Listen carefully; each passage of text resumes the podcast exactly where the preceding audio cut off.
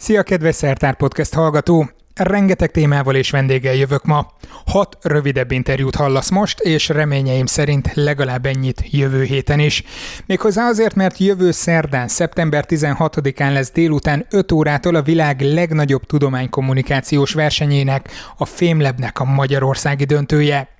A szervezőkkel, tehát a Magyar Tudományos Akadémiával és a British Council-lel azt találtuk ki, hogy két szertár podcast adásra bontva már addig is bemutatjuk a 13 versenyzőt. A helyszínen egyébként mindenkinek 3-3 perce lesz arra, hogy előadjon valamilyen tudományos koncepciót, és ettől a zsűri és a közönség ovációban törjön ki. A közönséget most úgy és, hogy online tolunk egy profi közvetítést, tehát nyugén nem valamelyik susmorgó embernek a kezében lesz majd egy mobil, hanem igyekszünk megteremteni a feltételeit annak, hogy otthonról rákatod le élményszerűen a körmeidet a kedvencednek szorítva. Ezt már csak azért is mondom, mert nem csak a zsűri dönt arról, hogy ki mehet magyar színekben a nemzetközi döntőre, vagyis a zsűri arról dönt, de lesz egy közönségdíj is. A szavazatot majd nyilván virtuálisan adhatod le. Ennél pontosabb részleteket majd a jövő heti adásban hallhatsz majd, mert hogy vannak és még közbejöhetnek képlékeny elemek a járványügyi szabályok függvényében. A csapat minden esetre szuper, a mesterkurzuson már találkoztam velük pár hete, az biztos, hogy én már nagyon várom a döntőt. A csapatnál elég erős volt az életkori szórás, és hát van, akinél éreztem, hogy oké, okay, boomer vagyok.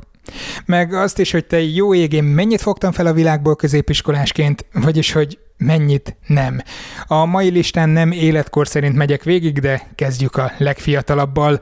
Vagy olyan városi tévésen azt is mondhatnám, hogy Könnyed összeállításunkban Ecsedi Boglárka következik.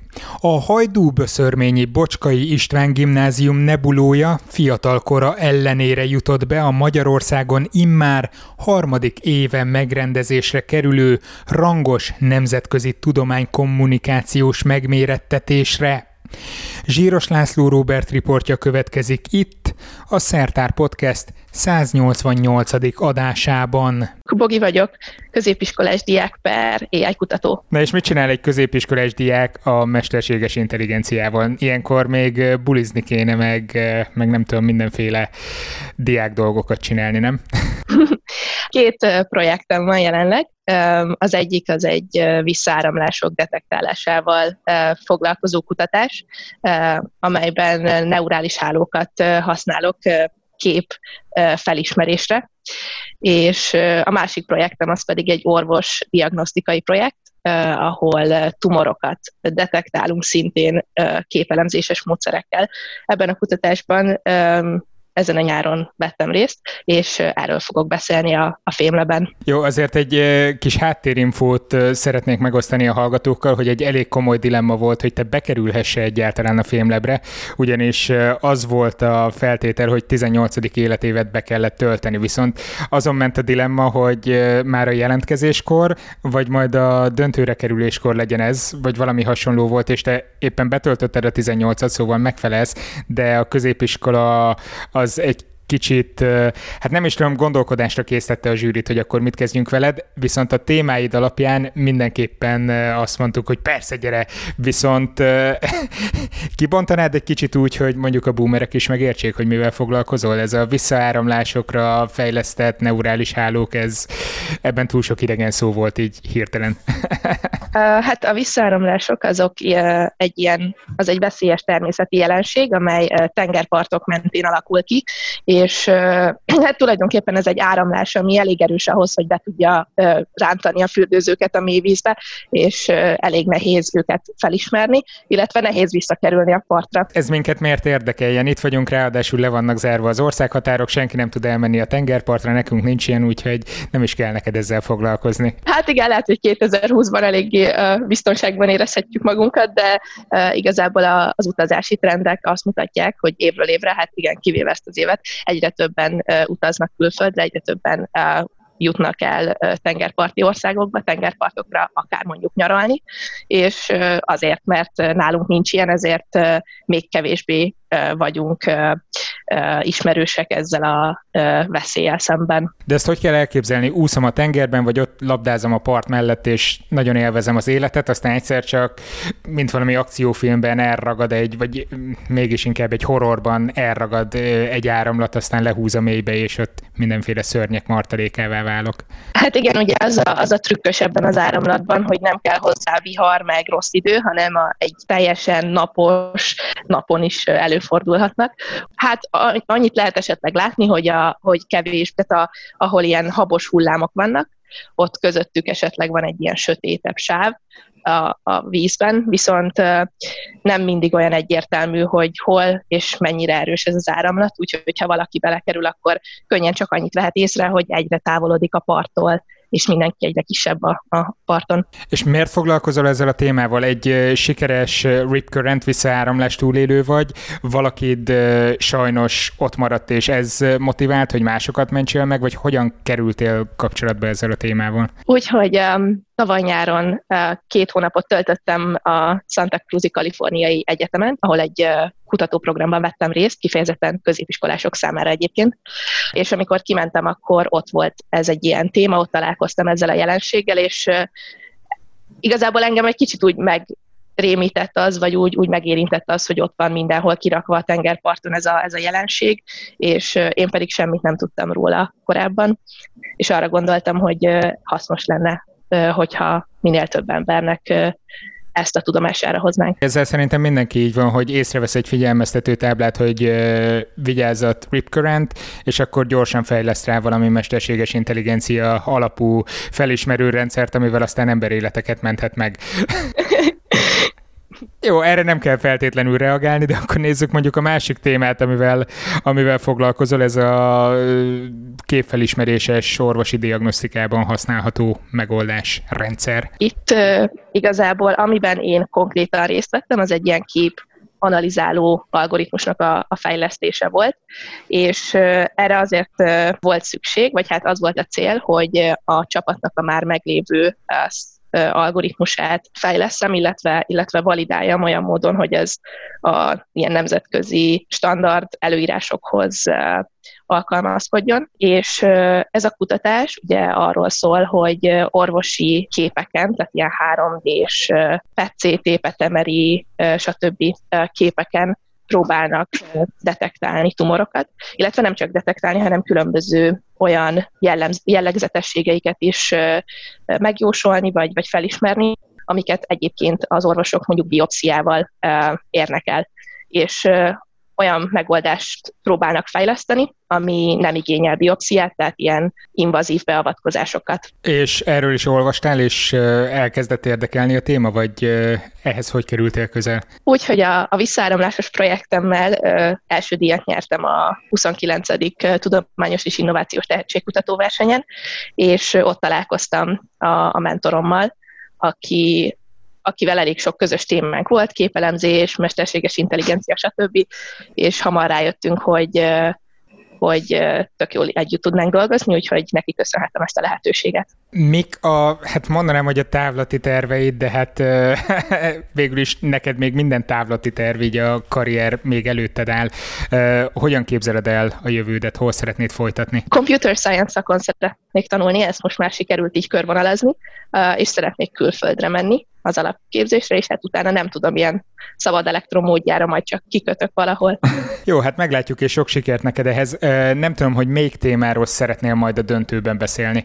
Ha szeretnél bármit spoilerezni, akkor ezt most nyugodtan megteheted, de de azért hagyjunk valamit majd a hallgatóknak is, hogy ott élőben lássák. Így van, így van. Hát ugye említettem, hogy a, a tumor detektálásos projektről fogok beszélni, úgyhogy csak ennyit szeretnék így előz, előzetesen mondani. Folytassuk tech vonalon. Gergely Dávid következik, a Formlabs Magyarország munkatársa. Dávid vagyok, fogakat és függönyakasztókat nyomtatok. Hát ezek elég nehezen jönnek egymáshoz szerintem így egy hétköznapi embernek.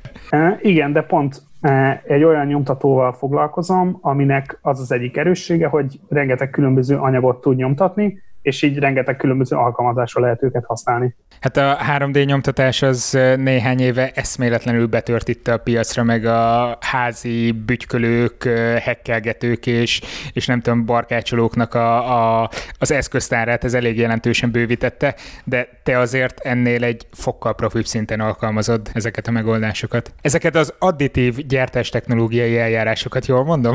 Igen, pontosan mi egy olyan terméket fejlesztünk, egy olyan nyomtatót, ami pont ennek a, ennek a hobbista kategóriának így a, a, a legteteje, azt mondhatom azért. Tehát egy, te egy profi hobbista vagy akkor? Pontosan, ez egy nagyon jó megfogalmazás. És ennek a nyomtatónak tényleg az a, az, az egyik erőssége, hogy, hogy folyamatosan fejlesztünk hozzá anyagokat is, amit nagyon könnyen lehet a nyomtatóban cserélni, és ezért ha e, egyik nap fogakat kell nyomtatnom, illetve fogpótlásra alkalmas anyagokat, a következő nap viszont olyat, ami a, nagyon szépen mutat a vitrínben, akkor ezt azonnal ki tudom cserélni, és, és már, már mehet is. És nagyon szép részleg a dolgokat tudok csinálni, mert amiről te beszélsz, ezek a hobbista gépek, ezek általában ilyen egy fúvókán keresztül nyomják az anyagot, ami mm. viszont egy folyékony gyanta van az alján, és arra rávilágítok egy lézerrel, és ezért a, a lézert nagyon szépen tudom irányítani, és így nagyon szép részletgazdag dolgokat tudok csinálni.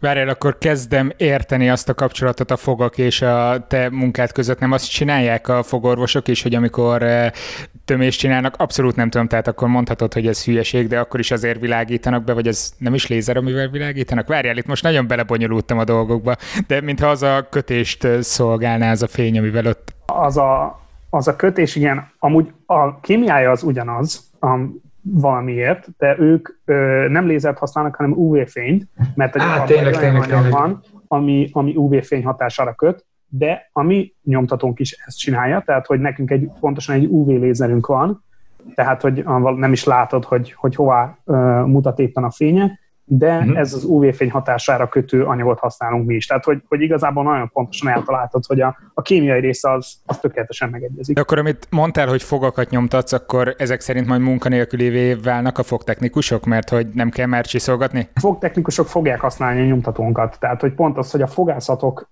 veszik meg a nyomtatót, és ők nyomtatják a fogakat. Tehát, hogy nem én nyomtatom őket, én kifejlesztettem az anyagot. Na de akkor munkanélkülivé válnak, mert a fogorvos egyszerűen leveszi a mintát, vagy nem tudom, 3D szkennerrel megnézi, hogy mi az, ami hiányzik ott, vagy mit kéne, nyom egy entert, aztán azonnal be is tudja ültetni a páciensbe. Tehát... De szerencsére ezt a fogászok nem akarják annyira megcsinálni, hanem ők csak kiadják a fogtechnikusnak ugyanúgy, aki, aki ugyanott marad. Tehát, hogy legalábbis egyelőre ez a tendencia. Inkább arról van szó, hogy ő többet tud megcsinálni egy nap. Tehát, hogy nem mondjuk három fogat tud megcsinálni egy technikus egy nap, vagy a, a dolgozni, hanem mondjuk 20.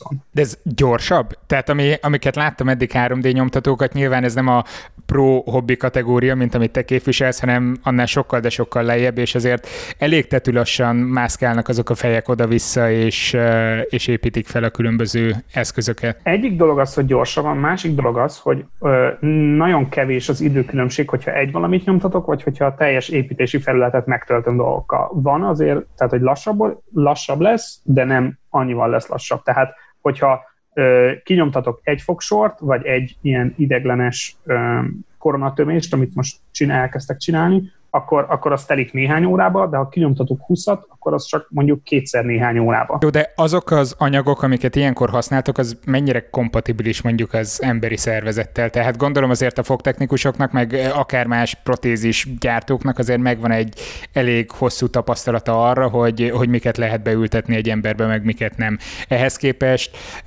az, amit ti használtok, az, az micsoda, vagy mennyire kompatibilis? Pont erről van szó, és erről is fogok majd a fémleben beszélni hogy léteznek olyan anyagok, olyan nyomtatható anyagok, amik biokompatibilisek, az azt jelenti, hogy erre vannak különböző ilyen nagyon szigorúan meghozott szabályrendszerek, amiknek meg kell felelni, hogy megkapd ezt a, ezt a minősítést. Ez azt jelenti, hogy ezek bekerülhetnek a szervezetedbe bizonyos ideig, van, ami kicsi ideig, van, ami közepes, van, ami hosszú ideig, és hogyha ezek ben vannak a szervezetedben, akkor azzal te, tudtad, te már előtte bizonyítottad, hogy ezek nem engednek ki magukból káros anyagokat, és nem okoznak például allergiás reakciókat. Tehát, hogy uh-huh. nekünk most jelenleg olyan anyagunk van, és erről is fogok beszélni, amik alkalmasak sebészeti támaszokra.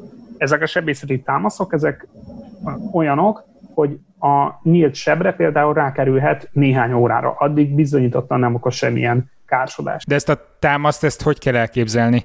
Tehát mi az, ami a sebész támasztja, hogy ne essen össze pár óra műtét közben, vagy, vagy hogy kell ezt elképzelni? A, a sebészeti támasz az, az, egy, az egy segédeszköz igazából, ami arról szól, hogy megtervezed a páciensen specifikusan, kinyomtatod, és utána a műtét során, a, a beavatkozás során a tökéletesen ráillik az éppen a, vagy a fogára, vagy a térdére, vagy éppen a, a gerincére, és az a sebészeknek segít abban, hogy ne végezzenek extra munkát. Tehát, hogyha például le kell valamit vágni, hogyha valahova egy bemetszést kell ejteni, akkor, akkor meg irányítja a, a sebészeket, hogy tökéletesen pontosan azt csinálják, amire szükség van, és ne ezáltal gyorsabbak és kevesebb fölösleges bemetszéssel járnak a, a műtétek. Hát tehát gyorsabb is a beavatkozás, és precízebb aztán a felépülést is Igen. javítja, hogy kevesebb meccés van.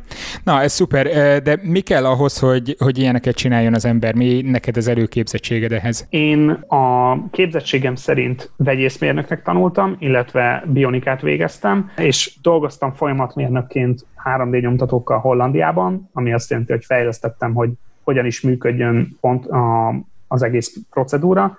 Most pedig Magyarországon inkább a szoftveres részével foglalkozom hogy a, a felhasználóknak jobb legyen és minél egyszerűbb legyen a nyomtatót irányítani, ne is kelljen hozzá érteni, csak tudják, hogy ők mit szeretnének megcsinálni, és a nyomtató pedig végezze el az összes többit. Kimondtál itt menet közben egy olyan kulcsszót, vagy olyan varázsszót, ami egész biztos, hogy eh, amikor így bemutatkozol, akkor eh, sokan rá szoktak kérdezni, hogy mi a frász az a bionika. Lehet hallani sok helyen, nagyon futurisztikusan hangzik, de, de mivel foglalkozik egy bionikus? Én nem is nagyon tudom, hogy mivel foglalkozik egy bionikus, mert soha nem dolgoztam bionika területen, de hogy mivel foglalkozna, vagy mit tanultunk, az így igazából egy határterülete a biológiának, a számítástechnikának és a mérnöki tudományoknak. Tehát, hogy nagyon próbálja, hogy, hogy ilyen multidisziplináris környezetbe tanuljon az ember, és ezáltal új ötletei meg olyan, olyan területeken tudjon elhelyezkedni, ahol ahol az igazi innováció folyik. A bionika tudom, hogy egy egész adást is megérne, de most csak két mini interjúra korlátozódik. Az előző telefonos vendég Gergely Dávid volt, a következő pedig Sánta Anna lesz. Ha van átfedés, az csak az ismétléses tudás elmélyítés miatt van. Sánta Anna vagyok, és fehérje molekula kirakóst szoktam játszani úgy munkaként, amúgy rajzolni is szeretek. Hol kirakózol fehérjékkel, és hol rajzolgatsz, vagy ez a kettő nem függ össze? A Pázmány ITK-n tanulok, tehát a Pázmány Péter Katolikus Egyetemnek az információs technológia karán. Ö, ott kezdtem bionikával, mert még nem tudtam eldönteni, hogy informatikával szeretnék-e, vagy biológiával. Tovább mentem orvosi biotechnológiára, mert akkor úgy gondoltam, hogy én eldöntöttem, hogy biológiával szeretnék, most pedig biológia PHD-n vagyok, ahol meg, megint számítógépes munkát végzek, szóval körbeért az egész. Hát ez általában úgy szokott lenni, nem, hogy valamikor középiskola környékén az ember beleszeret a biológiába, hogy minden élés mozog és zöld, és ki lehet menni a természetbe, aztán valahol kiköt egy laborban és számítógép képernyők előtt. Nálad nem így volt? Igen, így volt, meg hogy amikor rájöttem arra, hogy ez elég reménytelen dolog, hogy az ember fejben számolja az ilyesmiket, és tényleg ma már bioinformatika nélkül lehetetlen boldogulni. És a Fémlebre milyen témával készülsz, mert azért ez egy elég, elég széles terület, amivel foglalkozol. Én idegsejtem belüli fehérjékkel foglalkozom, és arról szeretnék mesélni, hogy szóval az olyan elsőre talán kicsit ilyen túl kicsinek és túl speciálisnak tűnhet, hogy én egy-egy fehérjét vizsgálok csak, és már sokszor megkérdezték, hogy mire jó. Én szeretném azért bemutatni, hogy van értelme.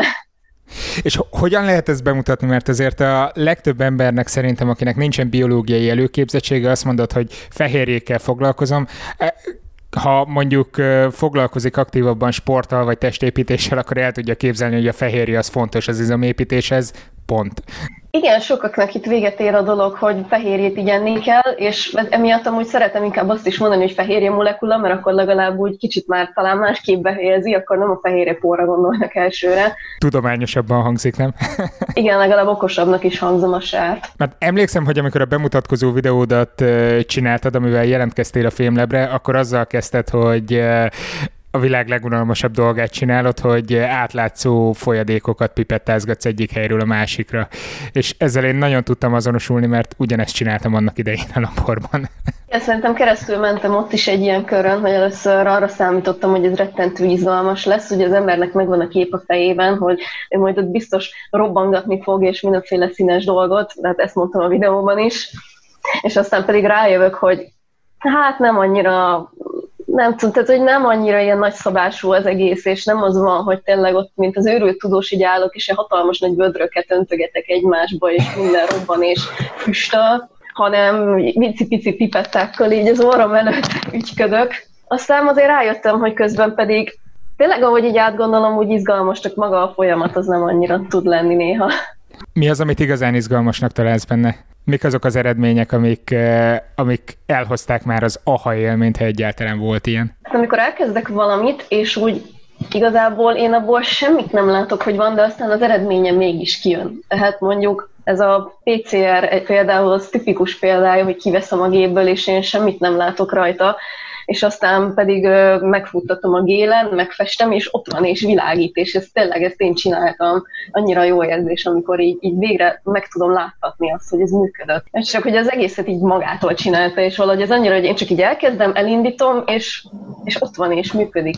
Akkor lehet, hogy te vagy most a legjobb ember, ugyanis a PCR az hirtelen az elmúlt napokban, nagyon napokban, hónapokban nagyon berobbant a köztudatba, amikor az ember hallja, hogy PCR-teszt, PCR-teszt, PCR-teszt nyilván a COVID kapcsán. Nagyon röviden el tudod mondani, hogy, hogy mit jelent az, hogy PCR, vagy mi történik ilyenkor, milyen mintát vesznek, és, és azt, hogy dolgozzák fel? Csak hogy egy kicsit aktualizáljuk a témát. Igen, mindenképp. Amúgy, ahol vagyok social médián, ott igyekszem posztolni is erről, mert már olyan emberek, mint én, csak fogjuk a fejünket, amikor így terjednek az infók. A PCR-nek az a lényeg, ez polimeráz láncreakciót rövidít. A polimeráz az a DNS tudja sokszorozni, és az a lényeg, hogy nagyon kicsi DNS-ből nagyon sokat tudunk csinálni, és pontosan meg tudjuk mondani, hogy arról a DNS-ről melyik szakaszról akarunk nagyon sokat csinálni. És akkor ilyenkor összeméred a szükséges hozzávalókat, bekerül ez az egész egy kis készülékbe, ami különböző ciklusokon keresztül végigvezeti. Mi történik ilyenkor? Melegíti, hűti, mert a DNS-t azt kettő szála van, és hogyha fölmelegítem, akkor azzal szét tudom.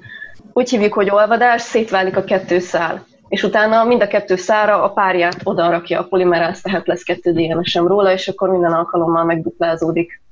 És akkor a vírusdiagnosztikánál pedig ezért nagyon hallottam milyen plegykákat, hogy hát ez befolyásolni lehet, hogyha túl kevésszer ismételjük meg a duplázást, akkor fals negatív lesz. Ez igaz, de hogyha túl sokszor ismételjük meg, akkor meg hát nem lehet fals pozitív, hogyha nincsen vírus DNS bennünk, amit meg akarunk duplázni. Elég precíz módszer, egyébként elég precíz diagnosztikai módszer.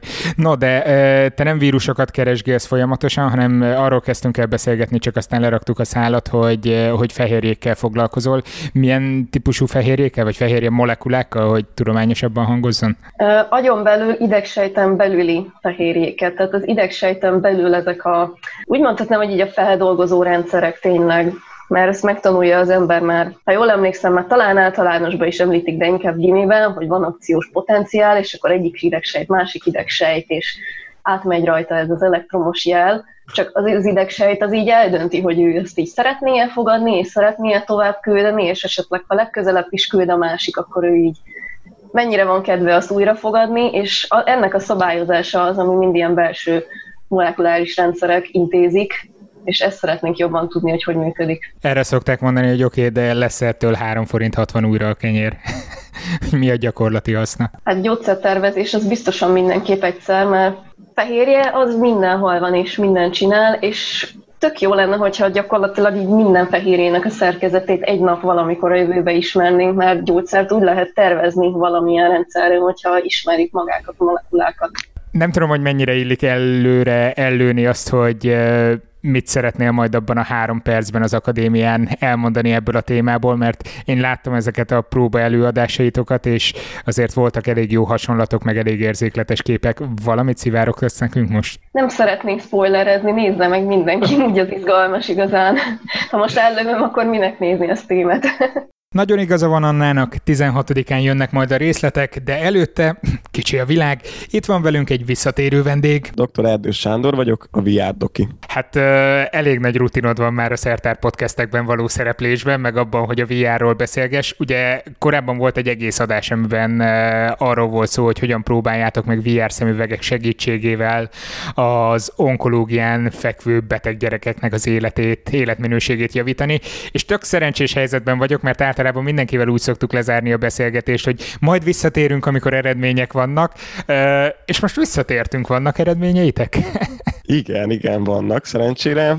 Egy év munka után sikerült bebizonyítani, hogy tényleg jobban javul a hangulata a gyermekeknek a virtuális valóság hatására, mint hogyha egy egyszerű mobiltelefonos játékkal játszanak, illetve ami számunkra is meglepő volt, hogy a hányingerük csökkent, szóval sikerült elterelni annyira a figyelmüket a gyermekeknek, a virtuális valóság segítségével, és az a 360 fokos immerzív környezettel, hogy tényleg az aktuális test és szellemi problémáikat ne vegyék figyelembe. Ez mennyire jó már egyébként, amikor van az embernek valami érzése, hogy szerintem mi fog kijönni a kutatásban, és, és tényleg az bizonyosodik be, plusz még egyéb pozitív hatásokat is megfigyeltetek ezek szerint.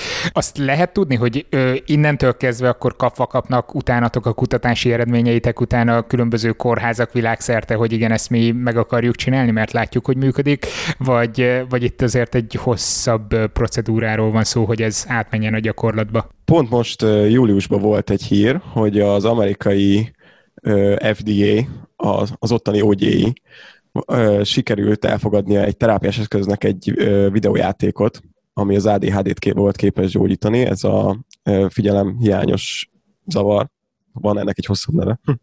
De a lényeg, ami lényeg, hogy több év munkája telt abban, hogy ez idáig eljussanak. És mi is azt gondoljuk, hogy, hogy ezek kezdeti eredmények, nagyon biztató eredmények, azonban kell még az, hogy tovább elemezzük a hatást, viszont mindenképpen szeretnénk ezzel párhuzamosan beépíteni minden onkológiai centrumba a virtuális valóságot valamilyen szinten, hogy ezáltal is több adatunk legyen, amit tudjunk elemezni. Nyilván kívülálló vagyok, és abszolút laikus ebben a témában. Azt persze felfogom, hogy tök jó, hogy a gyerekeket ki kell zökkenteni, azért elég sok program foglalkozik ezzel a bátortábortól kezdve, akár a ti programotokig. Viszont ez minek minősül? Ez egy terápia, amit ugyanúgy engedélyeztetni kell? Itt az FDA-t említetted, ami azért erre enged következtetni, vagy, vagy ez egy olyan dolog, amit, amit a kórházak nyugodtan bevezethetnek? Gondolom a bohóz doktorokat sem kell előtte engedélyeztetni, hogy ez pozitív hatással van a gyerekekre, de de nem tudom, hogy ebben az esetben egy komolyabb dologról van-e szó, lehet, hogy a komoly nem volt a legjobb kifejezés. Ö, igen, de jó, jó feltoppingat. Szóval mi mindenképpen szeretnénk ezt az egészet szakmai körben megvalósítani, és akár sziológusokkal, akár orvosokkal, vagy más egy egészségügyi személyzettel együttműködve eljutatni ezt a gyermekekhez. És mint minden olyan dolog, aminek van hatása, annak van mellékhatása is. Szóval nagyon figyelnünk kell arra, hogy például, nem, hogy például olyan ember kezébe kerül, aki tényleg szakmaian tud ez az egészhez hozzáállni, mert pont az első podcastben, aki akarja, szerintem nyugodtan hallgassa vissza, hogy, hogy milyen mellékhatásokról beszéltünk, például a hányinger, fokozódó hányinger, az egyéb olyan dolgok, amik például a izadás, fejfájás, amit előidézhet egy ilyen eszköz. Szóval nagyon fontos az, hogy tényleg szakmai kezekbe kerülve tudjunk eljutni emberekhez, és ezt mérjük is, és ezáltal tényleg egy új terápiás eszközt tudjunk, tudjunk létrehozni. Igazából ez a digitális terápiák csoportban van benne ez a virtuális valóság, ami egyre-egyre nagyobb népszerűségnek örvend szerencsére. A podcast óta, vagy az előző interjú óta természetesen lediplomáztál, úgyhogy már fiatal orvosként kérdezlek, hogy a ö, kollégáid hogyan állnak ehhez, ö, vagy, vagy hogyan érzed azt, hogy hogyan lehet átvinni a kollégáknál ezt a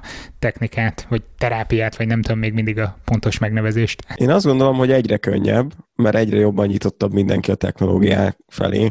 Főleg most az elmúlt fél évben a járványhelyzet teljesen kinyitotta az emberek szemét azzal kapcsolatban, hogy akár Zoomon is el lehet intézni egy csomó mindent és ennek kapcsán is szerintem egyre-egyre jobban nyitottabbak. Meg látják ők is azt, hogyha a gyermek tényleg nyugodtabb, a kórházban, és akár hogyha majd az új játékunkkal sikerül egyéb terápiás célokat is elérni, mint például a együttműködés nevelése a kórházban, akkor, akkor, akkor ők is látják azt, hogy ez számukra is jó, és megéri ez, ahogy a gyermek sokkal könnyebben tud ellenni a kórházban, élni a kórházban. Ezek voltak a beteg gyerekekkel szerzett tapasztalataitok, viszont itt mondtad, hogy a, a járványhelyzet miatt azért sokan bezárva érzik magukat, vagy bezárkóztak. Egészséges embereknél ez segíthet? Én mindenképpen szeretném támogatni mindenkit abban, hogy ha nem, ha nem is, nincs is otthon egy virtuális valóság szemüvege, de akár az ilyen kartondobozos megoldásokkal, vagy akár egy olyan applikáció, ami, ami mindfulness alapon képes a hangulatot növelni, illetve kicsit így nyugtatni a szervezetet, hogy használják az emberek, mert, mert pont most fog kezdődni egy kutatásunk szeptemberben, ami egyetemistákon fog végződni, és azt fogja vizsgálni, hogy rájuk így a vizsgai időszak okozta stressz, meg az egyetemista életmód okozta stresszre, mennyire képes egy ilyen VR alapú mindfulness csökkenteni. Úgyhogy én biztos vagyok, hogy igen, lesz a válasz, az, hogy mennyire az a kérdés számunkra.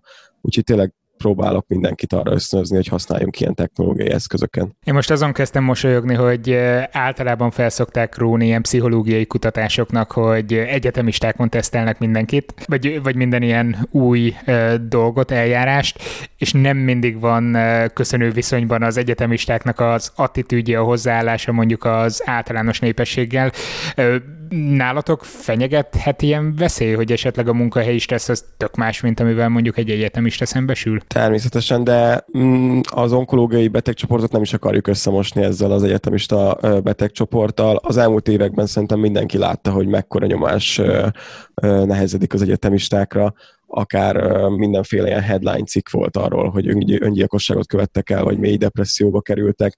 Sajnos nálunk a Szemelweis Egyetem is óriási várósor, várólista van a nyitott terápiákra, ami ingyenesen elérhető a hallgatóknak, és ennek kapcsán szerintem muszáj lépnünk, a, hogy az egyetemistáknak is elérhetővé tegyük a foglalkozásainkat, ami már láttuk, hogy a kórházban működik, akkor mindenféleképpen műk, azt várjuk, hogy mindenféleképpen működni fog az egyetemisták körében is, és nekik is segíteni ezzel kapcsolatban, főleg így a járványhelyzet okozta bezártsággal. Ez nagyon fontos volt, amit mondtál, úgyhogy a linket szerintem be fogom rakni majd a podcastnek a leírásába, meg természetesen a legutóbbi interjúnknak a linkjét is, ha valaki nem hallotta, vagy újra meg szeretné hallgatni. Nagyon röviden, mi az, amiről beszélni fogsz majd az akadémián három percben? Pont jó, hogy most érkeztünk meg ehhez a témához, mert pont ezzel az Oncovier Plus foglalkozás kapcsán, ami a egyetemistákat fogja érinteni, azzal kapcsolatban szeretném elmondani, hogy, hogy mit éltem meg a kórházban, és hogy igazából mit nem éltem meg, hogy a gyermekek kórházi mindennapjait sohasem, sohasem tudtam átélni, és és a tavaszi karantén helyzet kapcsán mire jöttem rá, és hogy hogyan tudtam ezeket a hatásokat, ezt a szorongást és bezártságot csökkenteni a technológia és a virtuális valóság segítségével. Nagyon ügyesen nem árultad el a konkrétumokat, úgyhogy remélem, hogy sokakat fogunk majd 16-án is a képernyők elé szegezni. Köszönöm szépen, hogy itt voltál. Én is köszönöm. Sanyihoz hasonlóan a következő versenyző Vékony Kata is szerepelt már a szertáron, bár nem podcastben, hanem a Memo Science and Innovation-nel közösen szervezett kvízjátékunk a Ha jobban belegondolsz egyik adásába hozott kérdéseket. Apropó, már dolgozunk a következő évadon, úgyhogy szeptember végén, legkésőbb október elején indulunk. Na de most vissza a fémlephez. Kata vagyok, kutyológus, az ELTE PHD hallgatója. Hát igen, az ELTE-n azért eléggé otthon vannak kutya témában már, ami az etológusokat illeti, bár úgy rémlik, hogy amikor a múltkor le etológusoztalak valahol, talán pont a, ha jobban belegondolsz van, akkor mondtad, hogy nem, az nincsen benne a diplomádban. Ez pontosan így van, etológus majd akkor leszek, ha megszerzem a PHD-t. Én jelen pillanatban egy biológus vagyok, ökológia, evolúció és konzerváció biológia szakon. Mondjuk ez is elég jól hangzik, de most akkor kifejezetten kutyákkal foglalkozok, kutyátológiával. Mi az, ami igazán érdekel velük kapcsolatban? Hát jelenleg, amit kutatok, illetve kutatni fogok, az az együtt élő kutyák szociális dinamikája, azaz amikor egy családban több kutya van, akkor hogyan alakul a kutyák közötti kapcsolatrendszer. Lehet erről már tudni valamit, vagy ez annyira távlati terv, hogy mivel foglalkozol, hogy még csak a kutatási tervet rakjátok össze, és még csak kíváncsi kérdőjelek között lavíroztok? Hát azért nagyon sok háttér van, amit erről tudunk már, amit mások kikutattak. A saját kutatásunk az még nem kezdődött el, van egy kérdés, amit már majdnem összeraktunk, és nem sokára mindenki, akinek több kutyája van, kitöltheti. Na akkor lehet, hogy ebbe én is be fogok csatlakozni, viszont ha valakinek több kutyája van, akkor biztos, hogy vannak tapasztalatai. Miért kell ezt még egyetemi szinten is kutatni? nem elég az, hogy a gazdák megosztják egymással a tapasztalataikat, hogy mire kell odafigyelni, meg mire nem? Nagyon érdekes alapvetően az, hogy az együtt élő kutyák, azok nagyon családi kutyák, kimondottan családi kutyák, nagyon speciálisak, abból a szempontból, hogy bármely más állattal, akár még a szabadon élő ugyanúgy canis familiaris kutyákkal szemben is, tök máshogy alakulnak a viszonyaik nekik, így ők nem versengenek ilyen erőforrásokért, meg nem tudom, nem kell szarvasra vadászniuk a csoportban, meg ilyenek, és ettől függetlenül ők szociális állatok, tehát, hogy valamilyen szociális rendszert kialakítanak. És ez hatással lehet a konfliktusokra a kutyák között, illetve hatással lehet a, a kutya-gazda kapcsolatokra is. Plusz az ember, mint a gazda, nagyon erősen bele tud szólni ezeknek a kapcsolatoknak az alakulásába. Már aki bele tud szólni. Mindenki beleszól, csak legfeljebb nem tud róla. Viszont ez nagyon érdekes, amit mondtál, hogy összevethetők vadon élő kutyákkal, gondolom mondjuk dingókkal, vagy nem tudom, kóborkutyákkal akár. Ezek szerint, ezek szerint ez nem a háziasításnak a következményeként alakult így ki, vagy, vagy ezzel nagyon messzire megyek mondjuk farkasokhoz, akkor közelebb állnak a vadon élő kutyák ebből a szempontból, mint, mint például a házi kutyák, a családban tartott kutyák, vagy az egy harmadik kategória itt ezen belül? Vadon élő kutyáknál amúgy nem a dingókra gondoltam, mert ők is nagyon érdekesek, hanem kimondottan ezekre a párja kutyákra, akik Balin például, ők, ők nagyon divatosak, a balépárja kutyák élnek, Ö, és ők is tök mások, mint a farkasok, tök mások, mint a családi kutyák, tehát hogy ez, ez három nagyon, nagyon érdekes kutyaféle. Az, hogy hogyan lehet beleszeretni a kutyákba, azt, azt én megtapasztaltam magamon így körülbelül 8 évvel ezelőtt, amikor az első kutyámat befogadtam, de nálad hogy jött ez a szenvedély? Ö, hát nálam ez nem 8 éve jött, hanem 10, kettő talán, amikor, amikor még villamosmérnök megtanultam, illetve hát éppen rájöttem, hogy én nem leszek villamosmérnök. Kicsit kiakadtam, hogy akkor most mit kezdjek az életemmel, és akkor így örökbe fogadtam egy kutyát, hogy az legalább elteréli a figyelmemet a rossz dolgokról, és egyszer csak azt vettem észre, hogy így a kutyák érdekelnek. Nagyon. Viszont ennek ellenére nem a kutyákat tanulmányozzátok, hanem a gazdáktól kértek visszajelzéseket, legalábbis a te kutatásodnál. Erre enged következtetni, hogy most épp kérdőív összeállításon dolgoztok? Első lépésként a gazdáktól kérünk visszajelzéseket, ö, nagyon hasonló módon, mint a kisgyerekkutatásnál, ugye a szülőkkel töltetnek ki kérdőívet, de utána reményeink szerint rengeteg gazda szeretné majd behozni a legalább két kutyáját a tanszékre, és tudunk viselkedéses vizsgálatokat is végezni. Na lehet, hogy majd én is benevezek az én két kutyámmal. és akkor hozzájárulhatok itt a tudomány fejlődéséhez. Viszont tök jó, hogy mondtad a kisgyerekkutatásokat, mert volt szó, azt hiszem két adásban is babakutatásról nálunk itt a Szertár Podcastben. Vannak párhuzamok? Ó, rengeteg párhuzam van. Persze szokták azt mondani, hogy a kutya kognitív képességei hol másfél, hol két, hol három éves gyerekekhez hasonlítható, persze attól függ miben. Hol másfél, hol két, hol három éves kisgyerekekhez, emellett ugye a kötődésüket is szokták, a kutyagazda kötődést kisgyerek-anya kötődéshez hasonlítani, itt rengeteget beszélnek mindig az oxitociról, ami amúgy egy nagyon-nagyon kutatott hormon, és mind a gyerekanya kötődésben, mind a kutyagazda kötődésben komoly szerepe van. Ó, akkor szorosabb a kapcsolat, mint elsőre gondolnánk ezek szerint. A többiekkel, akikkel beszélgettem eddig Fémleb résztvevőkkel, kértem őket, hogy, hogy lehetőleg ne spoilerezzenek túl sokat az előadásukról, de egy kicsit felvillantott, hogy mi az a témakör, amivel majd az akadémián fogsz három percben zsűrit és közönséget lenyűgözni? Ó, én már spoilereztem. Erről a, a szociális kapcsolatokról a kutyák között fogok beszélni. Szuper, de legalább nem fejtettek ki nagyon mélyen a részleteket, úgyhogy lesz miért izgulnunk majd 16-án. De ha valaki a kutyák lelki világa mellett az emberekével is ismerkedne, nem kell csüggednie. A mai utolsó vendég következik. Bőti Molnár Kinga vagyok, és most fejeztem be tavasszal a pszichológia szakot a Pázmány Péter Katolikus Egyetemen, és szeptemberben pedig a szervezet és munkapszichológia szakon folytatom a tanulmányaimat a BM-én. Azt hittem, hogy aki pszichológusként végez, annak az az álma, hogy terápiában dolgozhasson, majd aztán jöhessenek hozzá a páciensek rengeteg pénzért, és segíthesse az embereknek az életét és továbblépését. Nálad nem ez van, vagy nem ez motivált, hogy erre a pályára menj? Egyrésztről erre az a válaszom, hogy a szerződés munkapszichológiában is lehet elég jól keresni. A másik, Jó, okay. másik, másik része pedig az, hogy, hogy engem jobban érdekel a pszichológiának az a területe, ami egy kicsit mozgalmasabb, nem feltétlen az egy per egyes terápiát szeretném hosszú távon csinálni, hanem, hanem inkább egy, egy kicsit pörgősebb ö, ilyen szervezetfejlesztési, akár tudománykommunikációs, ilyesmi területeken szeretnék elhelyezkedni majd. Azért ez a szervezetfejlesztés nekem egy ilyen nagyon érdekes bűvszó, amit hallok nagyon gyakran több helyről, de nem igazán tudom elképzelni, hogy milyen szerepe van itt egy pszichológusnak, és ez hogy néz ki. Tehát leülsz egy csapat munkatársal, és, és próbálod rávezetni őket, hogy hogyan tudnak hatékonyabban dolgozni, vagy, vagy inkább háttérmunkákat csinálsz ilyenkor? Ennek az egyik ö, legbevettebb és ö, leginkább gyakorlati formája az a tréning orientált szervezetfejlesztés.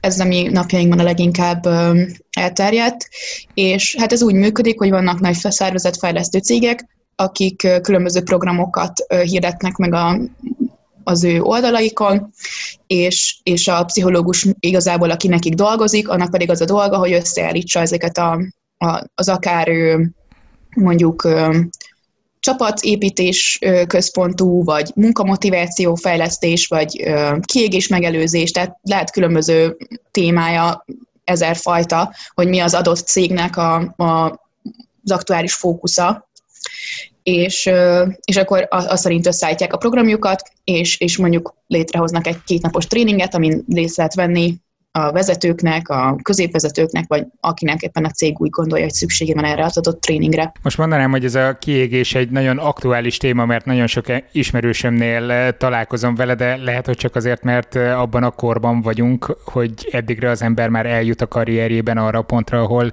kiég. Ez, ez meghatározható, hogy, hogy ez hol következik be, vagy ez nekem érzésre van úgy, hogy ilyen 35-40 körül ez elér mindenkit szinte? Hát ugye ez egy összetett folyamat. Alapvetően nyilván az is számít, hogy, hogy minél több évvel dolgozik valaki ugyanavval, annál könnyebb eljutni arra a szintre, hogy, hogy megunja a munkáját, vagy adott esetben nem talál már újabb kihívásokat, nem elég színes számára az a terület.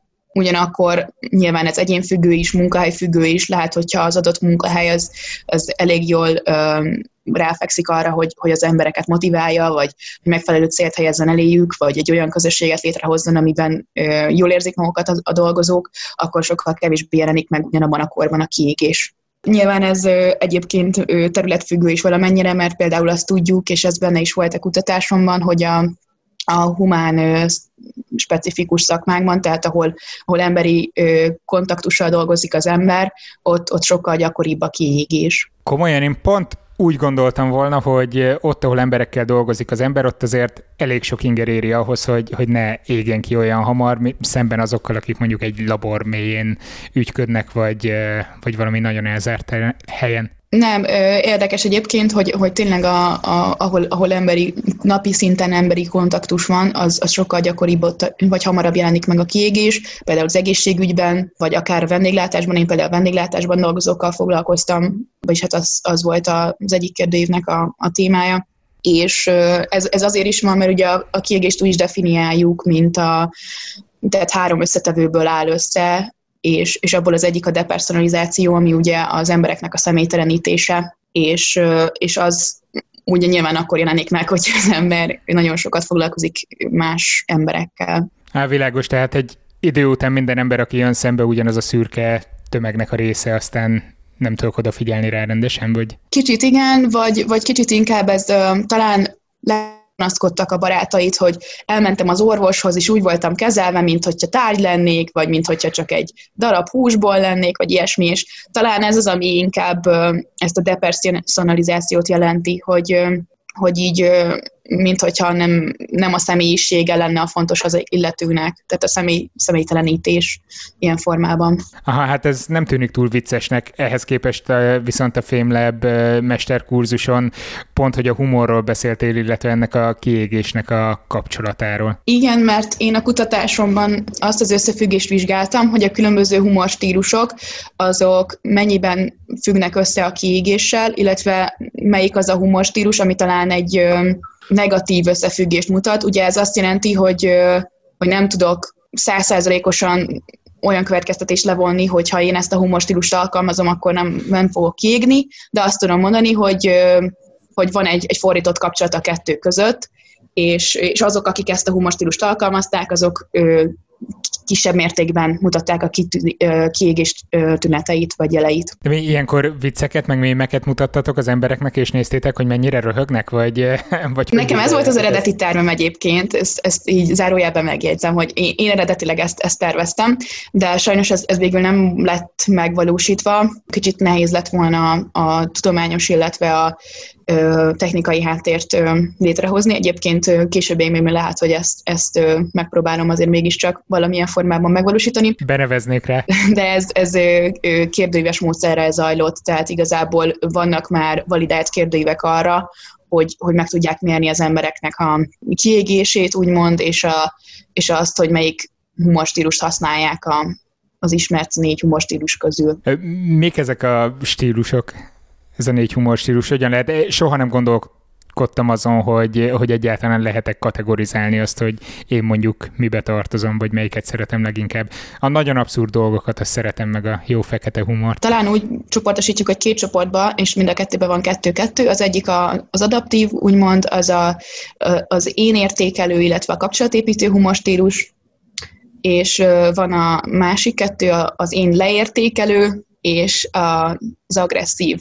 Ugye az agresszív az kicsit így másoknak a kifigurázása, a saját szórakoztatásunkra, az én leértékelő az a saját magunk lealacsonyítása, tehát mondjuk azon nevetni, hogy ú, már megint nem tudom, elrontottam a matek ZH-mat, és hogy mennyire béna vagyok, csak egy csomó humorista volt, aki ezt a humor stílust Aha. alkalmazta például, hogy saját, saját magán magát nevettette ki a közönséggel, úgymond, az én védő, illetve a kapcsolatépítő humorstílus. Bocsánat, kicsit nehéz így a magyar fordításokat jól, jól elmondani, mert, mert ezeket angolul sokkal jobban megtanultam, meg sokkal jobban vannak talán definiálva.